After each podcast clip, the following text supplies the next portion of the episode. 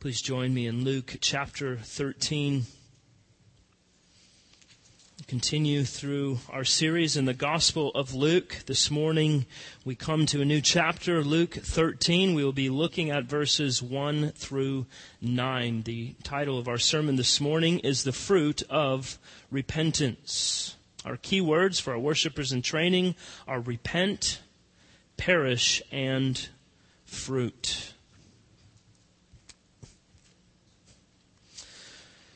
Now, poets and songwriters are typically a very good resource if you are in want of determining the mindset or the direction of any particular culture or any particular time period. Poetry and song have a way of articulating and shaping the minds of every generation in very profound ways, whether we recognize it as being the case or not. Just think of the influence of poets and songwriters. Think of a William Shakespeare or the Beatles or Walt Whitman or Bob Dylan. Each of these was very influential in their time because of their ability to articulate the very ideas and urges that were in the air of their day. Well, at the turn of the 19th century, there was a very influential poet by the name of W.E. Henley. He wrote a very popular poem. Many of you are probably very familiar with it. In it, he communicated what, at the time, and certainly the case today, many Westerners tell each other in their counsel, in their advice to one another all the time. We hear it in songs, we hear it in advertising, we notice it in books. You might see it in people's comments to one another, in person, on the internet. If you're attuned to it, you will see it and you will hear it almost everywhere you go. And Henley articulated it better than most. Here it is. One stanza of his poem goes like this. It matters not how strait the gate, how charged with punishments the scroll.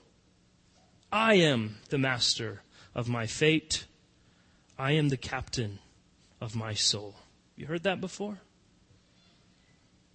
It's a very famous poem and articulates a very prominent, indeed, I would say the most prominent worldview of the majority of those around us our neighbors, our coworkers, our institutions, our government.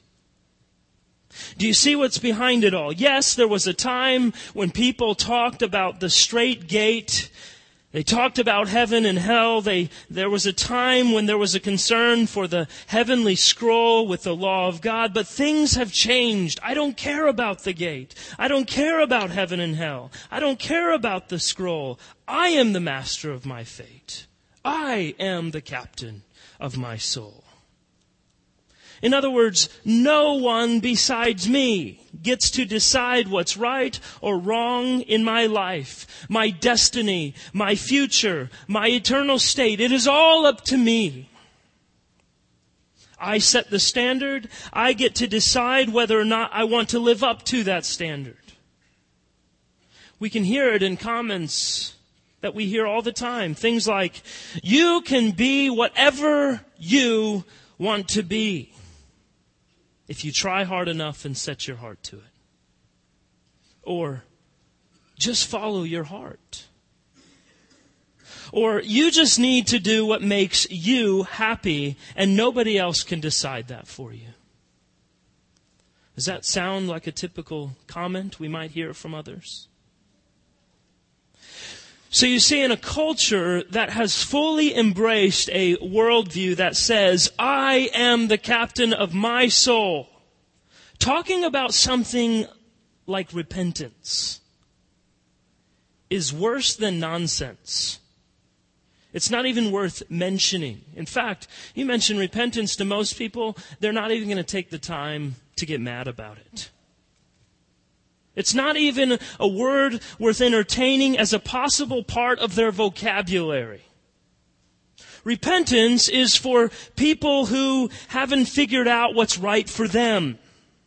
What they need to pursue as their destiny. What they should do to make a name for themselves that they might have an unfettered life of hedonistic pleasure and worldly success. So when Christians talk about repentance, I love the way that Martin Luther spoke of those that hear us. He had a way with words. He said, They stare blinking at the doctrine of repentance like cows at a new gate. They don't get it. It doesn't fit the system of thought and the way and shape and form of their life. They just stand and we talk and they blink. You see, we're going to see this morning in our text that Jesus says quite profoundly that all of life, every aspect of life is to be processed through repentance. You see, for the Christian, repentance is not simply a word in our vocabulary. Nor is it something we call, simply call non-believers to. It's a way of life in those things that are bad and also those things that are good. It's the way we address anything and everything that comes to us in life. Put another way, in the words of Timothy Keller, the Bible says no action requires more human greatness nor produces more human greatness than repentance. No activity requires more. So, what does Jesus tell us about repentance in the passage before us this morning? Let's look beginning in verse 1 of Luke chapter 13. There were some present at that very time who told him about the Galileans whose blood Pilate had mingled with their sacrifices. And he answered them, Do you think that those Galileans were worse sinners than all the other Galileans because they suffered in this way? No, I tell you, but unless you repent, you will all likewise perish. Or those 18 on whom the tower in Siloam fell and killed them. Do you think that they were worse offenders than all the others who lived in Jerusalem? No, I tell you, but unless you repent, you will all likewise perish. So Jesus uses here two different tragedies of which his audience was very familiar to explain repentance. The first is one uh, that they were telling Jesus about. The other is an incident that they were uh, very keen to. He brought it up as one they were aware of. As best we can tell, in verse 1, there were Galileans offering their Passover sacrifice in the temple, and they were attacked and killed by Pilate's soldiers.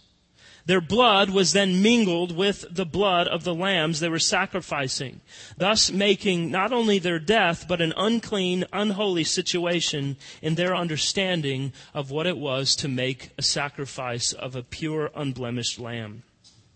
It was an atrocity. Not just because of their deaths, but because of their blood being mingled with the sacrificial lamb. Now, what we can discern from this passage is what Jesus goes after, and it is the mindset of the people. In their minds, if someone was a victim of a tragedy, it surely must have been as a result of their hidden and extraordinary sins. We see it play, we see that mindset play out all through the scriptures. We see it with the disciples in John chapter 9. We read this As Jesus passed by, he saw a man blind from birth. And his disciples asked him, Rabbi, who sinned, this man or his parents, that he was born blind? You see, the only possibility in their minds was that if someone was disabled or suffering, it was as a result of their personal sin. Perhaps it was the result of the sins of one in their family. There was no other answer for it. Remember, this was the same mindset of those who sought to comfort Job, right? It was a constant theme in their, their questioning throughout the pages of Job. One of his friends said, Consider now, who being innocent has ever perished? Where were the upright ever destroyed? Very comforting, right? Do you see what's going on here? It's really easy at this point to do what? To look at those who suffer, to assume it's as a result of their sin, and then to justify our own lives because we are spared from any tragedy. In other words, it was their mindset that their supposed moral goodness was what spared them from having their blood mingled with their sacrifice, that spared them from having a tower fall on them. And that mindset is such a self satisfying way for us to live our lives, isn't it? Surely they must have suffered great death and defilement because of something they had done wrong. Jesus dealt with the issue of the tower. There was at Siloam a group of people who were either in a tower, maybe they were gathered around it, but the tower collapsed. It was a tremendous calamity. Many people were spared, but many people were injured, and 18 of them were killed. And so Jesus uses both of these instances to bring out his point. And he does this by dealing with the primary question of their hearts. And instinctively, the very same question that's on all of our hearts when we witness or are a part of or even just hear about a tragedy. What is the question we ask? Why? Why did that happen to them? And in the minds of the hearts of those Jesus was, was talking to, they were asking, why did that happen to them? But there was a big assumption tied to it. Were those people killed worse sinners than the people who were spared? That's the question that was posed to Jesus. And that's the question he answers. And quite honestly, it's a very natural question were those people killed? Were they worse sinners than others? Are those who suffer and die around us, are they worse sinners than others? It's very instinctive, isn't it? When good things happen to us or bad things happen to us, our instinct is immediately to begin to compare ourselves with others. In other words, when something bad happens to you, what is your very first thought? Is it possible that you're thinking, what have I done wrong? Am I so much worse than other people? Am I being punished? Now, Jesus is not denying the fact that sin sometimes brings tragedy. It does. But he flatly refuted the idea that all tragedy is due to the sins of its victims. In fact, he emphatically answered those who wondered about the sins causing this man's blindness in, in John chapter 9, and he said, Neither this man nor his parents sinned. And here in our passage this morning in verses 2 and 3, he says, Do you think these Galileans were worse sinners than all the other Galileans because they suffered this way? No, I tell you. This speaks to the misguided tendency of so many ill-informed Christians who heap imagined guilt upon themselves for the calamities that have fallen upon them and their children and their loved ones. We must accept reality, and it's this death happens. Tragedies come to all. And sometimes unthinkable things will happen to the most godly, committed people in all the world, and we cannot escape it. But look here at what Jesus says next, and this is really the point of the entire passage. Right here in the second part of verse 3, he says, But unless you repent, you will all likewise perish. We're going to get to what that means, but first, several things here. Jesus is telling us when bad things happen, when tragedy strikes, the right response is not to look at other people, not to compare ourselves with other people, but to do what? To repent. It is always in order to repent. So the people around Jesus said, We know of these awful things happening. And Jesus says, yes. And when you see these awful things happen, it should lead you to repentance. But is that it? Is it only that we repent when we see tragedy? Consider the words of the Apostle Paul in Romans chapter 2. He says something really amazing. He writes this Do you presume on the riches of his kindness, kindness and forbearance and patience, not knowing that God's kindness is meant to lead you to repentance?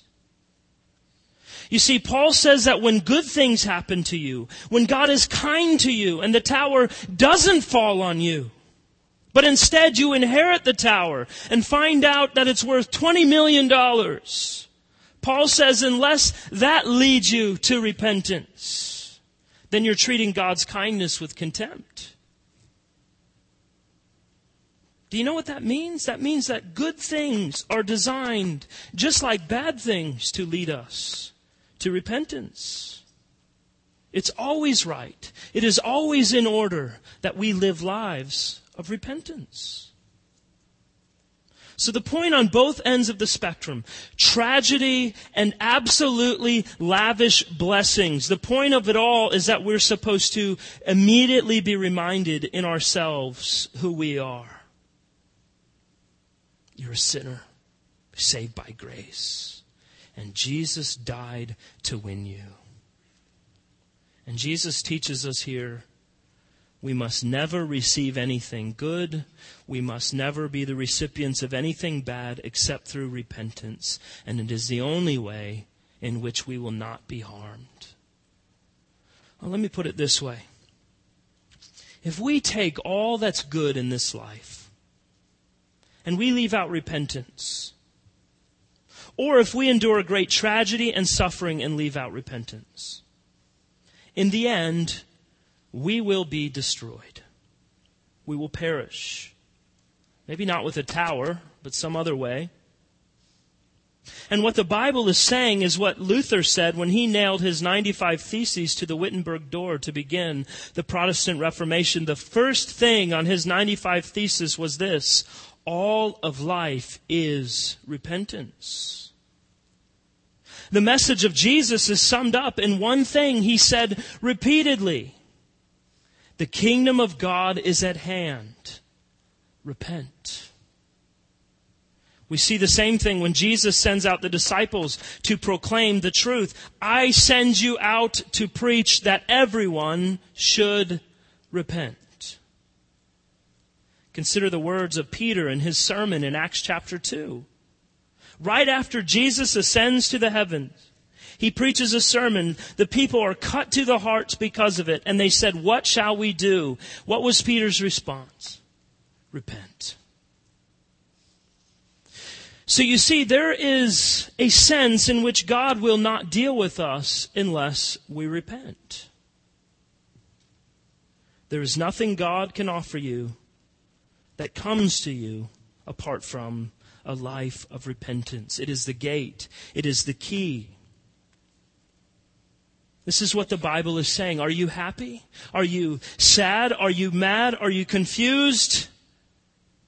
Repent. But see, this probably sounds irrational or confusing to some because of a great understanding of what repentance truly is. So what is it? What do we mean by this? Most of us probably assume it's simply confessing guilt or some feeling of a pit in our stomach or an anxiety in our heart that causes us to beat ourselves up, to flog ourselves, to remind us how much of sinners we actually are. But what is repentance? There's a very big assumption of Jesus here in this passage. He's implying something. It's the same thing we looked at last week that all of us, every single one of us, are sinners. Sure, there's differences between us as sinners, but they're all differences of degree. At the end of the day, all of us fall short of the glory of God. We're all guilty. All of us deserve death. So Jesus shows us that repentance is not simply about a general feeling of sorrow and pitifulness, but rather it is an accepting of two distinct realities. The first one is this that you and I cannot repent until we understand that we and everyone we know, from the youngest to the oldest, deserves to have the tower fall on us. So when we walk through a national tragedy like 9-11, or something else of that large scale, we need to be reminded very quickly that the issue is not that those individuals suffered and died because of some specific sin in their life.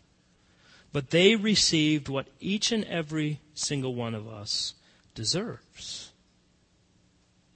You see Jesus' point? No, those people weren't worse sinners than you. And so unless you repent, you will also be consumed. You know, it's, it's really bad philosophy, even for secularists to ask a question like this, and you've all heard it why do bad things happen to good people? There's a huge unquestioned assumption in a statement like that. It's the same assumption that people make when they say things like, I cannot accept that God exists because of all of the human tragedy and suffering of the world. So the assumption in that is that there certainly are a few Hitlers out there in the world, and they probably deserve to die a pretty horrific death. But everyone else, why everyone else? Why do they have to suffer? But here's the problem there's a huge assumption that says that we're inherently good. That's not what the Bible teaches us.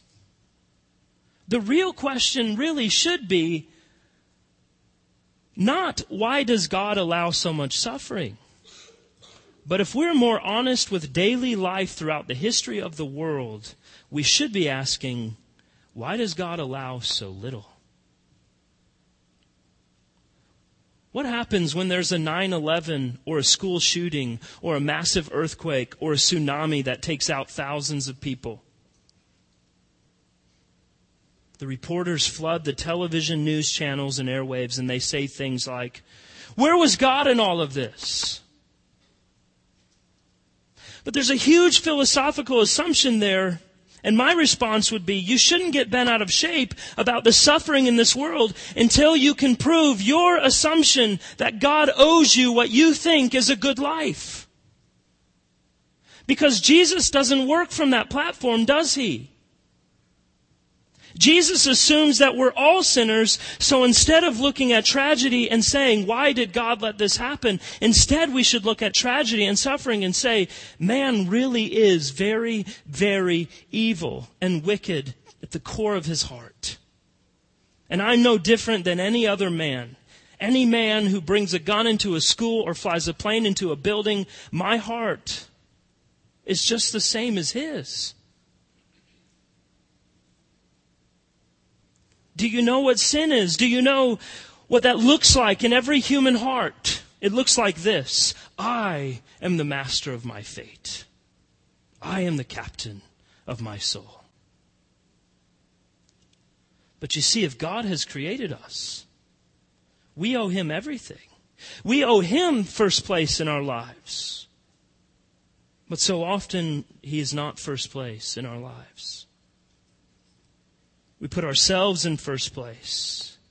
And then we may have the audacity to say, this one, this God, He owes us good, comfortable lives. The one that's treated with such irreverence and disdain.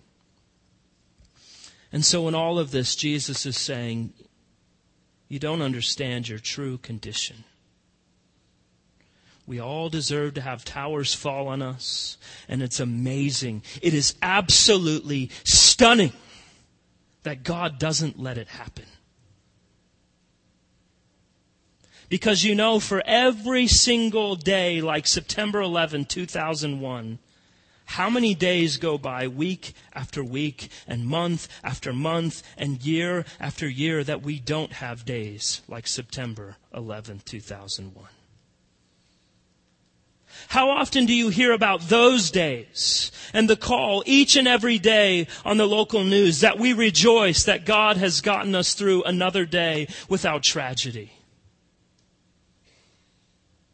We as a people who have lived life at enmity with God, we actually get to wake up in the morning and enjoy what God has created and the fact that He sustains us for yet another day. It's a wonder that God lets that happen. It's a wonder that everything doesn't fall on us immediately considering, considering our sin, considering the way we treat one another, considering the way we interact with Him. And so that's the assumption we need to take into this and understand Jesus' call to repentance. The first thing you have to know to repent is that you don't deserve a good life from Him. You don't deserve anything from Him. And everything that you have is grace upon grace upon grace. So if you can't grasp that truth, then you don't know what it is to repent. You might have some sort of remorse. You might have some sort of bad, icky feeling when you sin. But feeling terrible is not the point. There's something else here, and it's the second thing we need to understand about repentance, and we see it in the, the second part of our passage, beginning in verse 6. Jesus told this parable. A man had a fig tree planted in his vineyard and he came seeking fruit on it and found none. And he said to the vine dresser, Look, for three years now I have come seeking fruit on this fig tree, and I find none. Cut it down. Why should it use up the ground? And he answered him, Sir, let it alone this year also until I dig around it and put on manure. Then, if it should bear fruit next year, well and good. But if not, you can cut it down. So here's the point up front, and then I'll explain. You and I ought to be absolutely amazed by the fact that God is committed in Jesus Christ to rescue us from the very thing that we deserve. And that's the point of this parable as it relates to repentance.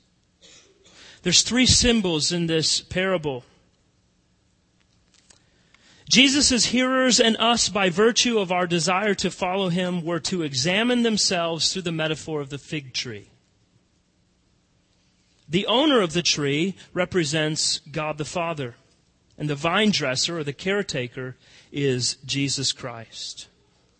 They are in concert, but without interrupting their harmony, the, the owner argues from the logic of righteousness while the vine dresser argues from the logic of mercy. Both outcomes are acceptable. Both of them are justifiable. But in the end, the caretaker is committed to getting fruit on that fig tree and avoiding having to cut it down. I will dig around it. I will fertilize it. I will irrigate it. I will get fruit on that tree. Now, that fruit, of course, is a love for God and true repentance. So what we see here is we have Jesus saying of us, I don't want to give them what they deserve. Do you believe the Bible? It tells us that God does not delight in the destruction of the wicked. I don't want to give them what they deserve. I want to bring them to repentance because if they repent, then they won't get what they deserve. I'll save them from what they deserve. And it's mercy. It's a beautiful display of the merciful kindness and tenderness of Jesus towards sinners. John Bunyan saw that the caretaker's promise to dig around the tree indicated that its root structure was perhaps too earthbound. Bunyan addresses the tree in one of his sermons. He says, barren fig tree. See how the Lord Jesus, by these very words, suggests the cause of your fruitless soul. The things of this world lie too close at your heart. The earth with its things have bound up your roots. You are an earthbound soul. Then Bunyan has Jesus, the caretaker, address the owner, the father. Lord, I will loose his roots. I will dig up the earth. I will lay his roots bare. My hand shall be upon him by sickness, by disappointments, by cross providences. I will dig about him until he stands shaking and tottering, until he be ready to fall. Thus I say, deals the Lord Jesus oftentimes with the barren professor. He digs around him. He gives one blow at his heart, another blow at his lust, a third at his pleasures, a fourth at his comforts, another at his self-conceitedness. Thus he digs around him. This is the way to take bad earth from the roots and to loosen his roots from the earth. Barren fig tree. See here the care, the love, the labor and way which the Lord Jesus, the dresser of the vineyard, is fair to take with you, if happily you may be made fruitful. It's the astonishing mercy and grace of God in Jesus Christ. He digs up the roots to free us. And He pounds on us through life's ups and downs. He pries away at our earthly attachments so we might do what? So that we might become fruitful. Has Jesus been digging around your roots of your earthbound soul with inexplicable providences in your relationships, in your marriage? Your family, with your neighbors, with someone in this room? What is that about? If we really believe that God is providentially at work in every instance of our lives, we have to recognize that all of the pain and all of the tension, all of the disagreements, that God is at work doing something. You see, most of us live our lives as though we're owed something. And as long as things are good and happy, we want to give lip service to the goodness of God. But when things are bad, we want to know where He is and why He has supposedly left us there. But have we considered that perhaps our roots are very earthbound and perhaps we are not exactly who we think we are? For some, that might mean that you've given a profession with your lips that you know Jesus Christ, but your heart is far from Him. There are others of you here this morning who know very clearly that you are earthbound and you like it that way. You want to be the captain of your soul and you're content with telling Jesus to leave you alone to do your own thing. You've made a deadly move, but there is still time for repentance. There's time to turn to Jesus, that He would be the captain of your soul, because only He knows the way. Only He knows the truth, and only He has eternal life to offer. And God is committed to rescuing sinners from what we deserve, from all of the falling towers of the world. And so the call on every man, woman, and child is to repent and turn to Christ. And you see, there's a beautiful reality here that the vine dresser, Jesus, doesn't leave us to ourselves. He fertilizes and He grows us by His very own hand. He nurtures us through the means of grace, through prayer and scripture and through all of the means that we partake in worship that God has provided, that we know and we love and we experience the grace of God as He strengthens and nourishes us, that we can grow faithfully in holiness and love. So here's the thing in all of this. If you just know the bad news without the good news, then you're not repenting. If you just know the good news without the bad news, if you say, of course God will forgive me, that's his job. And you don't know what, it, what at what cost sinners were brought to God by. Repentance will not transform you either. In other words, here's the test. How do you know whether or not you have truly repented? Two things. You've seen and know and recognize that you're a wicked sinner. And you see and you know and you recognize that you're cherished and you are loved. That's repentance. And that's the point here. If these two things together are working in concert with one another, it will humble you and it will build you up. Because we so often think of repentance only as something we do when we sin, but that is not the full picture. It's not only about removing the pain of guilt. Repentance is so much more. It cleans us out.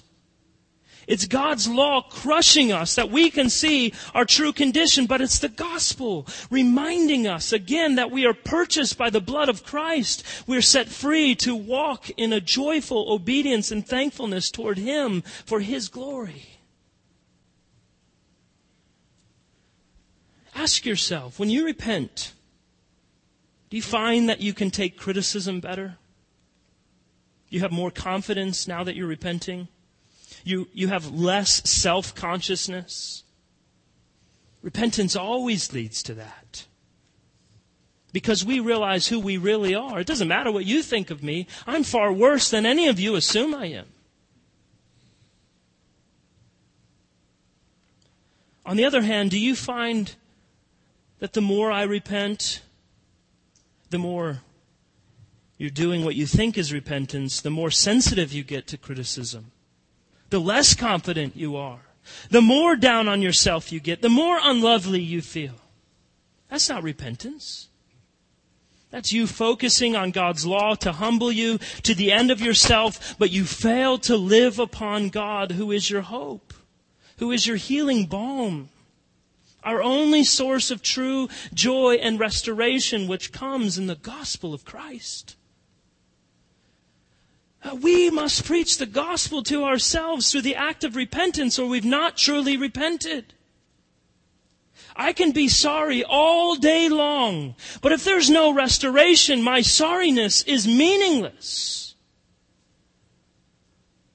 So let's finish with this. How is repentance grown in our hearts?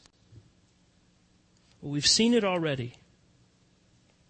When tragedy strikes, or when a tremendous blessing comes, we repent. And it sounds like this Lord, I do not in any way deserve the tremendous blessing that you have mercifully provided for me. Forgive me, Lord, for so often thinking and praising so little, and for expecting and demanding so much. You have given me far beyond what I need or could even fathom. It's sheer grace. I have intimacy. I have union. I have communion with an infinite God. When good things happen to you, do you repent? Which means, do you say, I am not worthy? This is so wonderful. Or is your heart saying, it's about time. I want you to know that's an extremely important and practical little test for you to know whether or not life is repentance for you. When good things happen to you, do you say, well, it's about time? Now, we hear that in the comments all the time of others, right? You deserve this. You deserve that raise. You deserve that promotion. You, you hear it negatively sometimes. You don't deserve to be treated that way. You know what? You're right. You deserve to be treated far worse than anything you will ever experience in this life. What's happening in those kinds of comments? We're robbing God of His glory. But not only that, we're robbing ourselves of the sweetness that comes when we see all things, all things, good things, bad things, when we see all things coming from the hand of Almighty Sovereign God to change us, to transform us, to shape us, to make us godly, to make us holy. There's no sweetness in saying, it's about time. You see, only when we repent in the face of good things does God get the credit in your heart and you build up a heart capital to trust in Him. When you believe that God owes you and yet things go badly, you will never be able to trust Him. Because you know what? Life is hard. You just get angry and you'll feel sorry for yourself and you'll walk around like Eeyore, dragging and moping. Instead, we should say, Lord, I deserve a lot worse than this. But I'm not going to get a lot worse than this because Jesus died for me in my place. And the things I've lost were yours to give and they were yours to take away. It wasn't anything I deserved. But I know you're going to give me more than I ever deserve. I have things waiting for me in the future, guaranteed. And so this will never overthrow me. John Newton said the gospel makes the worst times bearable and the best times leavable. The gospel brings us together and creates an incredible stability in us. In other words, the bad times, it brings you up. They're not so bad. The good times, you come down because they're not that good compared to what you're getting and what you have in Jesus Christ. You see, in the parable, the owner says, this thing deserves to be cut down. And Jesus doesn't argue. He says, just give me another year. But do you know what that means? It's not just a promise, it's also a warning. The warning is God comes to you and He's bringing both good and bad things into your life that you will repent. But you must never, ever, ever say, I'll repent next year. Because what happens next year when there's no fruit on the fig tree? It gets cut down. You might have finally hardened yourself at that point. And the owner might come back and say, Cut the tree down and burn it. Now is the time of repentance. God is under no obligation to keep fertilizing your heart forever. But here's the hope that tree should have been cut down a long time ago. But here's Jesus working to fertilize it. And he says, if it bears fruit next year, fine. Great. Do you know what that means? That means fine. No matter how many times you should have repented, no matter how many promises you've broken to God, no matter how late in life it is, no matter what your record is, no matter what you've done, no matter how black and bleak it is. You see, in the worst sense, no matter how many wrongs you've done, Jesus says, if you repent now, it's fine. He will never turn you back. If you repent and if you turn to Him, He wipes your past clean. Uh, do you see the balance here? You cannot play with Him. But if you come to Him, what does Jesus say? He that comes to me, I will not cast away. It doesn't matter what you've done. The old confessions of faith say, as there is no sin so small, but it deserves damnation, so there is no sin so great that it can bring damnation upon those who truly repent. There is nothing in your life that will condemn you if you truly repent in Jesus Christ. Repentance is the way. And the fruit of repentance is true life, freeing and full in Jesus Christ. It is He who is the master of our fate. It is He who is the captain of our souls. Let's pray together.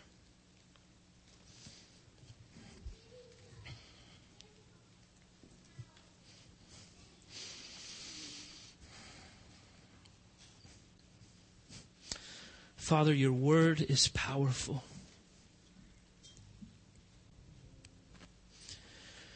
To grind down our hearts